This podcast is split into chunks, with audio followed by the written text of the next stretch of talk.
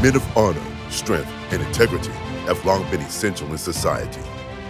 The Honorable Man Podcast is a celebration of such men. Here, we will discuss men in history and those today that exemplify what it means to be an honorable man. Let's go.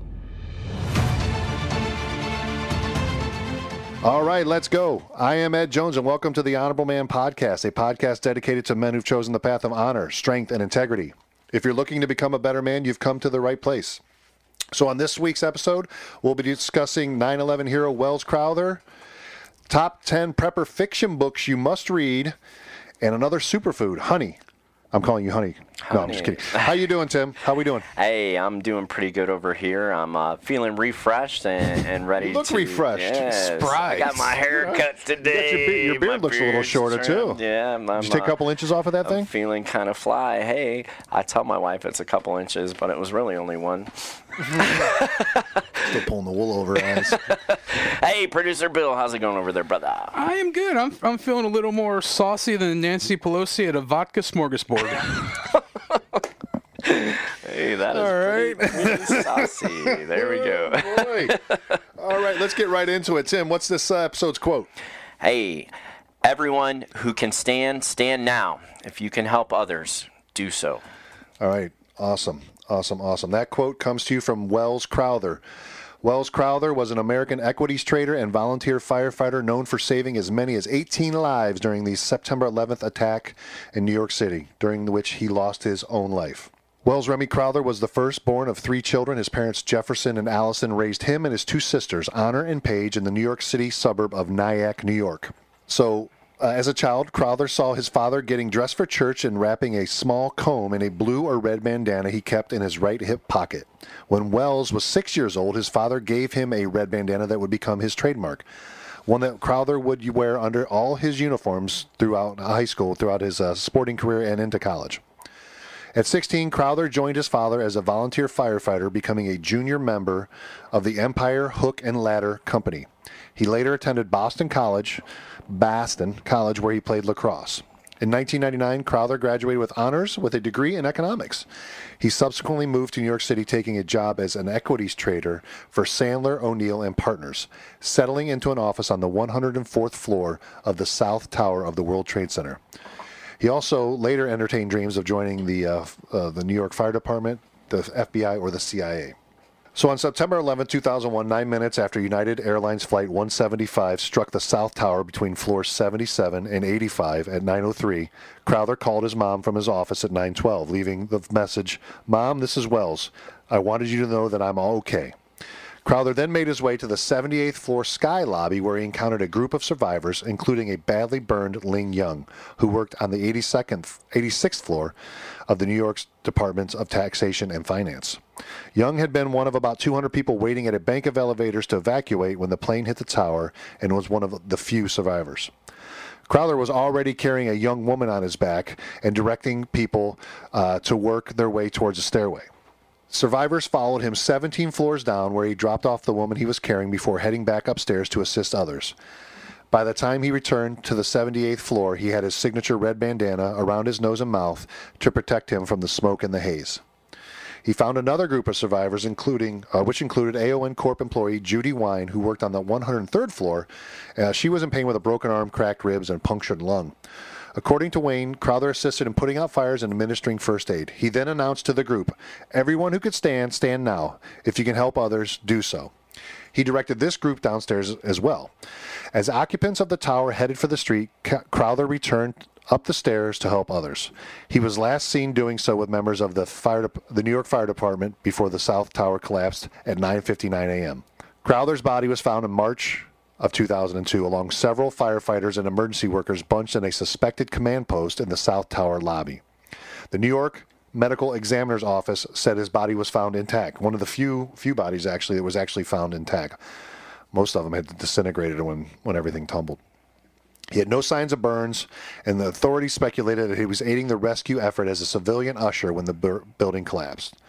Crowther's family was unaware of the details of his activities between his last phone call to his mother and his death until Allison Crowther reading Judy Wein's first hand account in the New York Times of being saved by a man in a red bandana.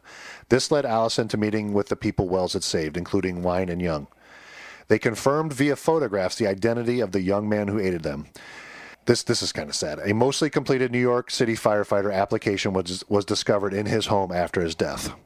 According to survivor accounts, Crowther saved as many as 20 people following the attacks. So here's a young man, fresh out of college, uh, doing very well, um, working as an equities trader uh, at the Trade Center. Uh, the planes attack, springs into action, immediately starts ushering people down from the 78th floor down through this. There was only so there's a documentary called Man in Red Bandana, which I, I highly recommend to everybody. It goes into detail and brings up some sch- schematics of the towers and showed how this one stairwell that he found was the only one between both towers that was accessible for anybody um, above where the planes hit. You know, the first tower, nobody survived above where the plane hit. Nobody was able to get down because it severed all the towers. The south tower, when it was hit, it was hit a little lower, and where so in the north tower there was four um, stairways, but they were really clustered tight together um, in the middle of the building. So the the plane when it went in, it severed those, took care of all those those stairwells, so nobody could get past those. On the south tower, it hit lower, and the stairwells were spread out further, so they went narrow down to the 78th floor, and then they went out towards the outside of the building. So there was one stairwell that he found uh, kept his head, kept cool under pressure, found this stairwell, and got as many as 20 people down to safety. So the crazy thing is, is his parents had no idea any of this, any of this happened until sometime later. There was a lot. Of, there was a real uh, in-depth article in the New York Times where they actually broke down. They interviewed survivors floor by floor of every tower, and they they picked stories and human interest stories and those types of things. And the mom, for whatever reason, even after he his his uh, body was found, just felt like there was some. She wanted to know more, and she kept digging, digging, digging, looking for articles. And uh, the the dad wouldn't read anything. He wanted he just was just crushed by by the death of his son. Um, so finally, these firsthand accounts um, illustrated what what Welles had done for all these other people, and led to the mom actually meeting with some of the some of some, excuse me some of the survivors uh, that he saved. So just crazy, just just crazy. And you know, the the more digging I do in the, into the September 11th, I've gone down a rabbit hole of late on September 11th for for some reason I don't know why. Um, you hear like what we talked about in a previous episode, Rick Rescorla, and now you hear about Welles Crowther, and there's just these everyday citizens that sprung into action when the shit hit the fan, and were directly responsible for saving lives. And I hope that, heaven forbid, any one of us is ever placed in a similar situation that we're able to react uh, similarly. But guys, just just a crazy story. Yeah, no, I, and that's um that's what it's all about. Like, especially in that situation, being able to have the wherewithal to say that everyone who can stand stand now. If you can help others, do so. But it, it's getting it's not only doing it yourself, but inspiring others to get up and, and do something themselves. And um, that's how, how you make a difference in the, those situations. And I can't imagine the amount of um, stress and fear that everybody was under during that situation. But that's, um, you know, talk about being a man of honor and, and being a man in society and making men men again. Like that's where we, we have to really be aiming at and taking these examples from people who were involved in 9/11 and, and perished in there and, and, saved lives along the way. It's like that's what we should all be aiming for, and uh, hopefully we're never faced with a situation similar to 9/11 again. But if uh, if we really think that nothing like that could happen again, we're we're lying to ourselves. So we have to have that again. It's the, the mindset, and it's just the preparatory mindset for the worst case scenario, and, these people exemplified it and, and did it and saved lives along the way. He was 24 years old. Yeah, he's just 24 a, just a years. My son's 22. Yeah, and I, I, for one, I can't imagine the pain that is. You know, like I said, the documentary, the parents are just they're mm-hmm. the the, the dad. They're they're fantastic Americans and just wonderful, wonderful people, and they raised a wonderful son and two two wonderful daughters as well. Um, but the city of Boston has gone out of their way to celebrate this young man. They have a 5K run uh, in his honor, which is the second largest race in Boston every year, behind the Boston Marathon, obviously. Um, Boston College has done scholarships, done a lot of things. He was he was a hell of a lacrosse player for, for Boston College. Just just a, just a fantastic young man, and, and obviously taken taken too quickly, like like everybody that perished in in the Twin Towers on 9/11. Um, but again, thankful that he was there for, for the, the, the job that he did of, of saving the people that he did save. I mean, we're in a season of false flags, so maybe that's why that's coming to you. Hopefully, when those moments come to us, we'll. Yeah, I don't know. You know, I, I, I don't know. I don't know. It's every every every now and again I get just I go down the rabbit hole of 9/11, and it's taken me to some pretty dark places, which you're alluding, alluding to. Yeah. But you know, I always circle back to the you know the hero, the heroism, and uh, uh, the the the the steely reserve of, of our first responders and civilians that's that saved a lot of lives. I mean, like the death toll could have been significantly higher, without question. Thanks to Rick Rescorla and Welles Crowther and other guys that. and Uh, taking something, uh, learning out of any tragedy, and applying it to what we can do in the future um, when we're put in, possibly put in the same situations. Like it's very important to highlight all the positives and, and the stories that were involved in it, and the the examples of men standing up and and saving lives, and, even um, when they lose their own lives along the way, they, they made such an impact and such a difference. And hopefully, um, and obviously, uh, the people who he saved will will always uh, live their life forward in his example. And I hope that that always happens. So, Tim, you were a police officer. Uh, first responder scenarios, did you have many? Did you come across? Uh, you alluded to an accident on our last episode that you just came across recently, but you know, in your line of duty, whether it be the military or as a police officer, did you come across?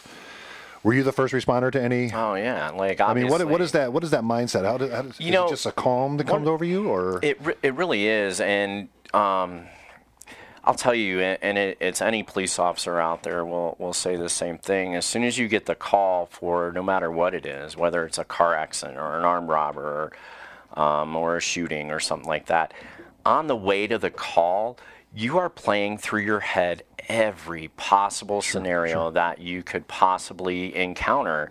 And it is like a, a calming effect, but you also know that when you get there, if you are freaking out, then holy shit, everybody's freaking out around you. So it's, it's bringing that calmer de- demeanor. And the way that you kind of are able to do that is through playing out all the mm-hmm. scenarios. So really the thing that will always freak anybody out is something unexpected happening that you hadn't thought of and then you don't know how to respond so if you start to play through every possible worst case scenario um, then when you are faced with a situation you can handle it a little bit more smoothly um, but you know and it, it's the training and the preparedness like it becomes second nature like you're not even thinking at Yeah. that point you're You just default to doing your training. yeah and it's uh it's um it, it's something that is very valuable, but it, it doesn't take a police officer to uh, be able to do that stuff. It, it takes that mindset and the, the thinking through it and being prepared for anything that's thrown at you allows you to deal with anything that's uh, comes your way. So Cool. Yeah. Thank you for that. All right. So, uh, as as uh, as you know, our next segment is as shit hit the fan prep. Um, guys, we like to give you tips and tools and um, things to to to digest for for shit hit the fan scenarios like like 9/11. Um, this week we're going to talk about uh, what are we talking about? Uh, top 10 prepper fiction books you must read. So, I've uh, previous episode we did what 15 shit at the fan movies so we're coming at you for a little, little bit different li- these last couple episodes so this time we're going to talk about top 10 prepper fiction books you must read go ahead tim And this one comes to us from 1776 patriotusa.com. Um, It's a hell of a website handle. I like that. They got know. everything in I'm there. like, dang, I'm going to be visiting this one a little How do you get more that, often. uh, So, handle? the top 10 prepper fiction books you must read. So I'll start the list. Um, number one, 299 Days by Glenn Tate. So 299 Days, the preparation, the first book in the 299 Days series, depicts inner struggles Grant must face as he exists in a social system he recognizes as un- unsustainable and on the verge of collapse, but one in which he has built his life around. What begins as a return to his roots, self sufficiency, and independence becomes a full blown move to prepare for what may come. Wow, that's So- like where Yeah, we're it's at right like- now. I, I built my life around this unsustainable uh, social system that's on the verge of collapse. Yeah, I think that speaks for all of us. and and as we you know we've we've talked about being self-sustainable and all that stuff but uh, this book covers that and Oh, then um, it, mm, that is definitely something to check out so number two going home a novel the survivalist series book one when Morgan, Morgan Carter's car breaks down 250 miles from his home, he figures his weekend plans are ruined.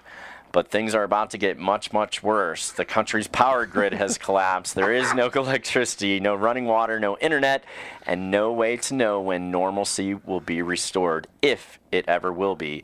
An avid survivalist, Morgan takes to the road with his prepper pack on his back. So, talk about another very relevant, like the power grid goes down, no internet, no water. Like, that is societal collapse in, in this. Um, and potentially I think I'm going to be reading some of these books. Sounds I know our, our future future episodes are going to be lit. um, number three is the Survivalist Frontier Justice. Frontier Justice. One. The Superpox 99 virus. Oh, here we go. Bill Gates. I hope he didn't hear that. Hey, uh, Fauci's kind of disappeared Yeah. recently, so he must be working on the, The Superpox next. 99 virus.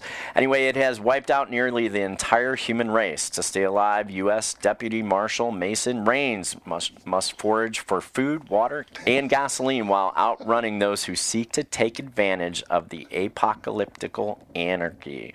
So, hey, that's uh, something we've talked about before, and the threats that you're going to be faced with um, in in that world and the post shit hits the fan society. Do you ever notice that most fiction characters have badass names? Yeah, I was just about to say Deputy that. Marshal Mason Rains. It's not. It's not uh, uh, Lenny Cumstein. Gangsta. All right. Sorry, go ahead. Number four, What's Left of My World, a story of a family survival. Lauren Russell often wondered why her father had been so adamant about teaching her skills that most other fathers wouldn't even consider teaching their daughters. Ever since she was little, she had been taught how to live and survive outdoors and how to use firearms to protect herself and those around her. Some of the training has been a bit extreme, or has it been? has it this is what they talk Lauren about. Russell. What's left of my world? And it sounds like a, a pro-feminist approach to Hey, there we survival. go. Yes. Uh, who? So who would play Lauren Russell in the uh, in the movie? Who's that redhead from Superbad that I like? Um, Emma Stone? yeah. I never seen Superbad, but you said redhead and Yeah. Oh, you gotta well, watch it's that funny how this first one Superbad. came out. show. Hey, gun rights are gun rights are women's rights. Let's point that Absolutely. out. Number Uh, five. number five, Fight Like a Man, a post-apocalyptic thriller. As a prepper, Grayson Rowan, gangsta, was prepared for just about anything, anything other than being totally alone when the shit hits the fan.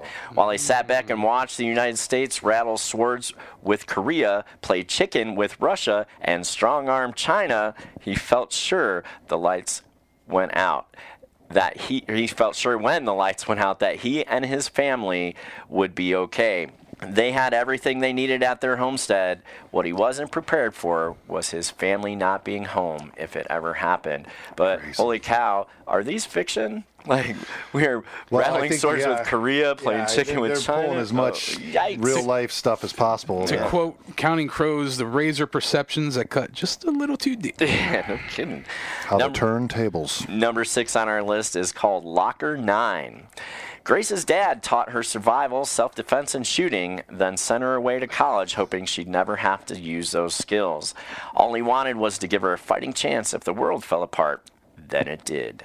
Near the end of Grace's freshman year, a coordinated terror attack takes place at dozens of locations around the country, including her campus university. We got to So- get Grace together with Lauren, and uh, Yeah, the two we chicks go. can We fight gotta- we need fight to the pair bad these guys. people up. Be like Yeah. Ripley and Sarah Connor Yeah, teaming up. yeah, right. That'd be fantastic. Number seven, The Borrowed World. Jim Powell thought he was ready. He was a regular guy who traveled a lot for work and hated every second he was away from his young family. But when ISIS operatives unleashed a coordinated attack on America's infrastructure, his entire world shattered. The electrical grid collapsed, communication networks were damaged, critical bridges and dams were destroyed, and major fuel refineries have gone up in massive fiery clouds. So, man, uh, these aren't nonfiction, right? Like these all sound pretty realistic. Number eight on this list is Patriots surviving the coming collapse. America faces a full scale socioeconomic collapse. The stock market plummets, hyperinflation cripples commerce, and the mounting crisis passes the tipping point. Practically overnight, the fragile chains of supply and high technology infrastructure fall, and wholesale rioting and looting grip every major I think that's city. this coming Monday, isn't it? Yeah, Jesus, that's uh, Joseph of Mary. coming in March. Um, number nine, EMP, equipping modern patriots. EMP is a herring story of survival following the destruction of the electrical grid. Oh, I know this. Sensing a trend here. Yeah. And, ne- and nearly every electronic device in the country has failed. Can you imagine a world with no phones, no TV, no, phones, internet, no and no way to access your bank account? Without the electrical grid, there would be no lights, no heating, air conditioning, no public water, no sewer, and that would likely back up into your home. With, without modern vehicles or interstate trucking, the supermarkets would quickly run out of food and supplies. Unprepared, the government would be helpless to feed the masses and maintain order. Our humanity is questioned when the survival of the fittest becomes reality. That is EMP equipping modern patriots. Man, these are very troubling scenarios that could easily play out. So, number 10 and the final one on this list is Lights Out. Jesus, man. Wow. Lights Out. Let me guess. The electrical grid goes down. Lights Out chronicles the challenges of Mark Karate Man Turner when the lights go out over most of the free world.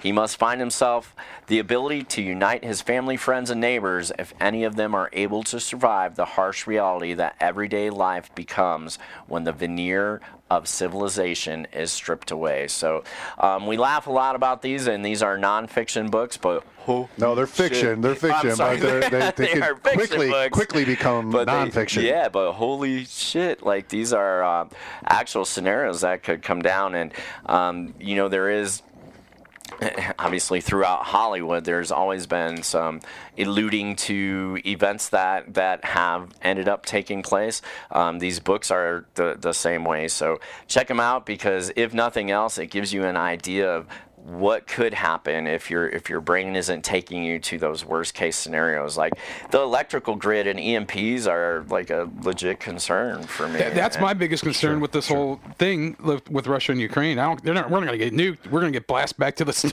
Age. yeah Yeah, so so uh, having them being fic- fiction books, you know, some of the some of the survivalists, some of the prepper stuff could be a little dry at times. Um, not Joe Dodolios or anything like that because this is really concise. But you know, putting the fiction around it, so to, it can impart the lessons that are important, but still have a little bit of storytelling involved, which which may make it more palatable.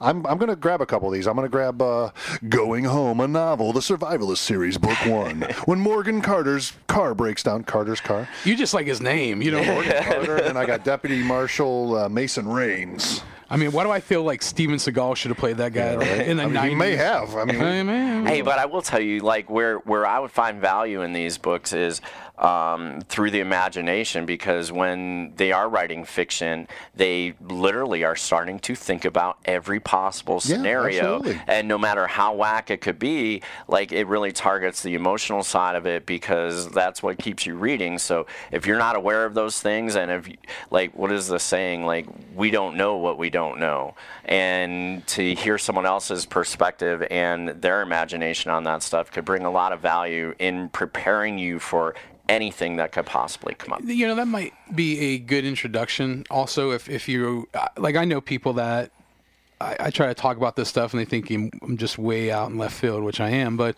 you know, maybe giving somebody a gripping novel that has plausible real world, you know, cause and effect might like help flip the switch and say, oh, Well, I, I think I think if um, you spent the le- next month watching the movies that we talked about on a previous episode and reading these books, that can't help but prepare you for situations. I mean, like like Tim said, these people have thought up scenarios, um, it'd be- likely, but you know, Well, it'd be interesting to know more about the authors. Like, are these former, you Very know, well could be. military security experts, so on and so forth? You know, so Yeah, yeah, very well could be. Um, and if they're not, they've definitely done research, right? Right. And, and, and, and, and huddled and, and talked with Right. people in those fields. Sure. I, I could just tell you, like, for me writing a book and then working on my second, like, you don't want to go into this ill prepared. You can't, unless you are an expert, you want to be as expert like as you can. So, um, you know, there. and, and putting realistic Yeah. scenarios together in your brain before you put it on on paper. We've uh, um, Yeah, so, I mean, yeah, yeah, yeah, absolutely. So, like, like I said, some of the nonfiction stuff can be a little dry.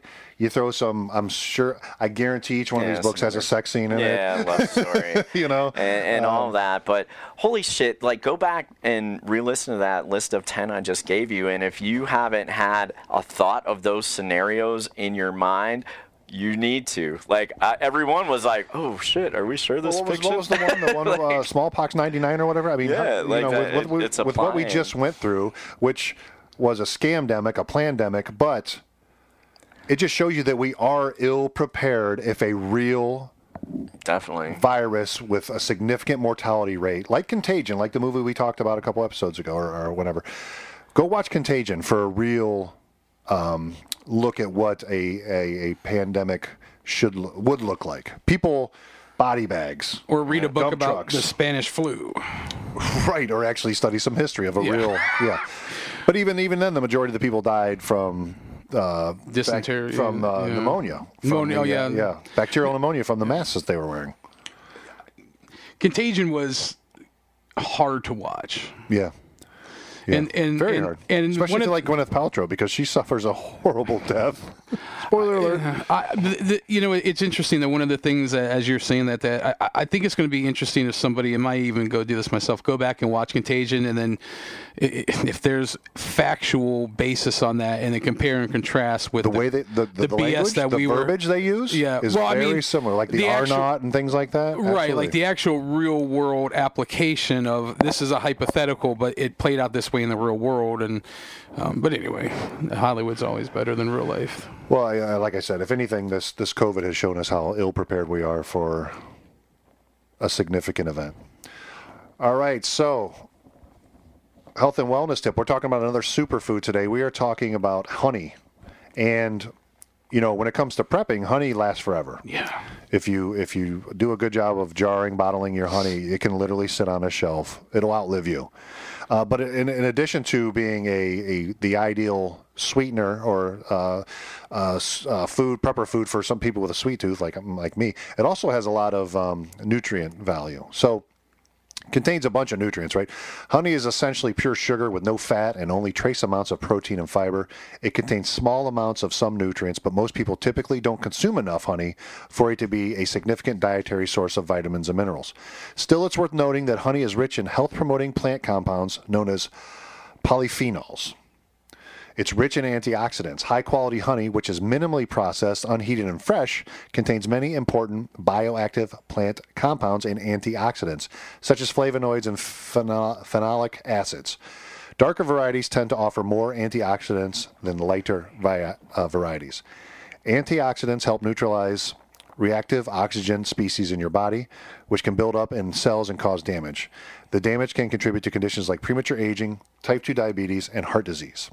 Uh, it's better for blood sugar levels than regular sugar. When it comes to blood sugar management, honey may offer some slight benefits over regular sugar. Although honey raises your blood sugar level, level just like other types of sugar do, the antioxidants in it contain may help protect. I'm sorry, the antioxidants it contains may help protect against met- meta- metabolic syndrome and type 2 diabetes. Researchers have found that honey may increase levels of I'm not going to say that. A hormone that reduces inflammation and improves blood sugar re- regulation. I swear sometimes they just make these words up and make them impossible to pronounce. Uh, honey may improve heart health. Um, according to one review, honey may help lower blood pressure, improve blood fat levels, regulate your heartbeat, and prevent the death of healthy cells. All factors that can improve your heart function and health. Uh, it promotes burn and wound healing. I, I didn't know this. Topical honey treatment has been used to heal wounds and burns since ancient Egypt, and the practice is still common today. A review of 26 studies on honey and wound care found it most effective at healing partial thickness burns and wounds that have become infected after surgery. So what? They just wipe it on? They just apply it to the yeah, wound? just in like a, an ex- antiseptic almost. And another interesting thing, I don't know if we're going to get to it, but uh, localized honey, that there's something in, you know, honey essentially is bee crap, but um, there's some antioxidants that are unique to your area or wherever that is the, where the bees and the and the honey is so when you use local honey to your area where you live in it does help uh, Oh, that's you know, interesting. fight off you know but if, if there's something that you're dealing with in a particular area normally what's in that honey if you ingest it helps build up your immune system to to fight against that so that's another i, I eat my breakfast every morning is cottage cheese and honey I, kid, I, I kid you not. And I know that sounds like a really gross combination. However, the cottage cheese is high in protein. The, uh, uh, the It's the honey, fantastic, yeah. The honey really isn't. But it's, it's you know, and I don't get, uh, don't use the low fat cottage cheese. It, just trust me. But low fat anything. Yeah, it, but um, long Fats are good sh- for you. People don't realize fats were bastardized in the 70s. Fats are actually fantastic. Oh, absolutely. But so so just some cottage cheese and drizzle honey over it. It's good. It's good for you, and it's a quick just go. But yeah, I love honey. It's store up on that stuff as much as you can. That's why they're that's why they're killing the bees. So, in one study, topical Sorry. honey healed an impressive 97% of participants' diabetes related ulcers, foot ulcers. Researchers theorized that honey's healing anti inflammatory effects. It may help treat other skin conditions, including psoriasis and herpes lesions. Bill, where's your, where's your honey at? I have some herpes lesions I need to. it's it's in my it's in my. I'll use a spoon or uh, a. Nice. a It's in my you prep just kit. dip it right in, bro. Yeah, that's why wanna- the honey. That's why the honey jars have the wider. Yeah, right? Jesus. Now I use a little bear. Uh, may, uh, honey may help suppress coughing in children. Coughing is a common problem for children with upper respiratory infections. These infections can affect sleep and the quality of life for both children and parents. Amen.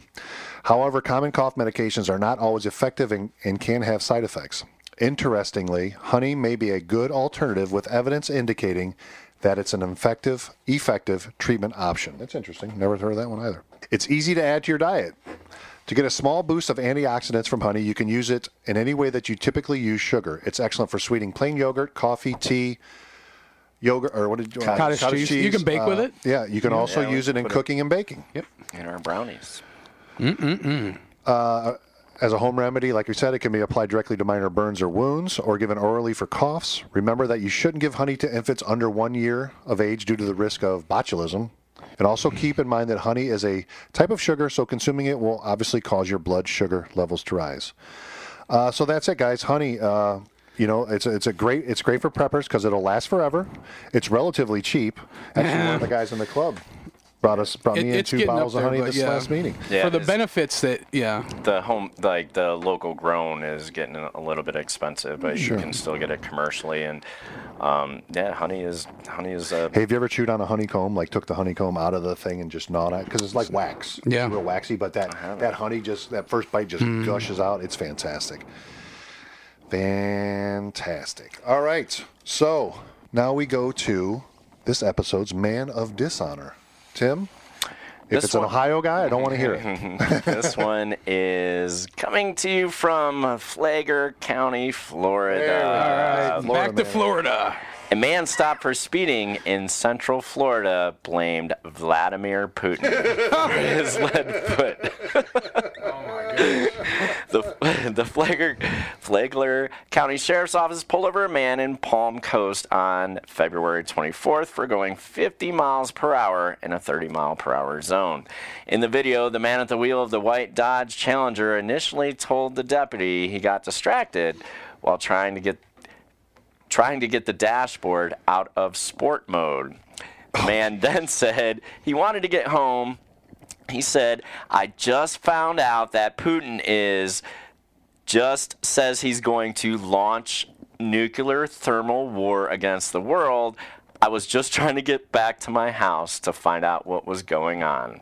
Hey, if you're going to use an excuse, eh. Thermonuclear war. the, the man said he wanted to get home, so he was in a hurry to save his family. Thermonuclear The war, that's driver war games, even right? ran Yeah. a stop sign with the deputy sitting right at the intersection.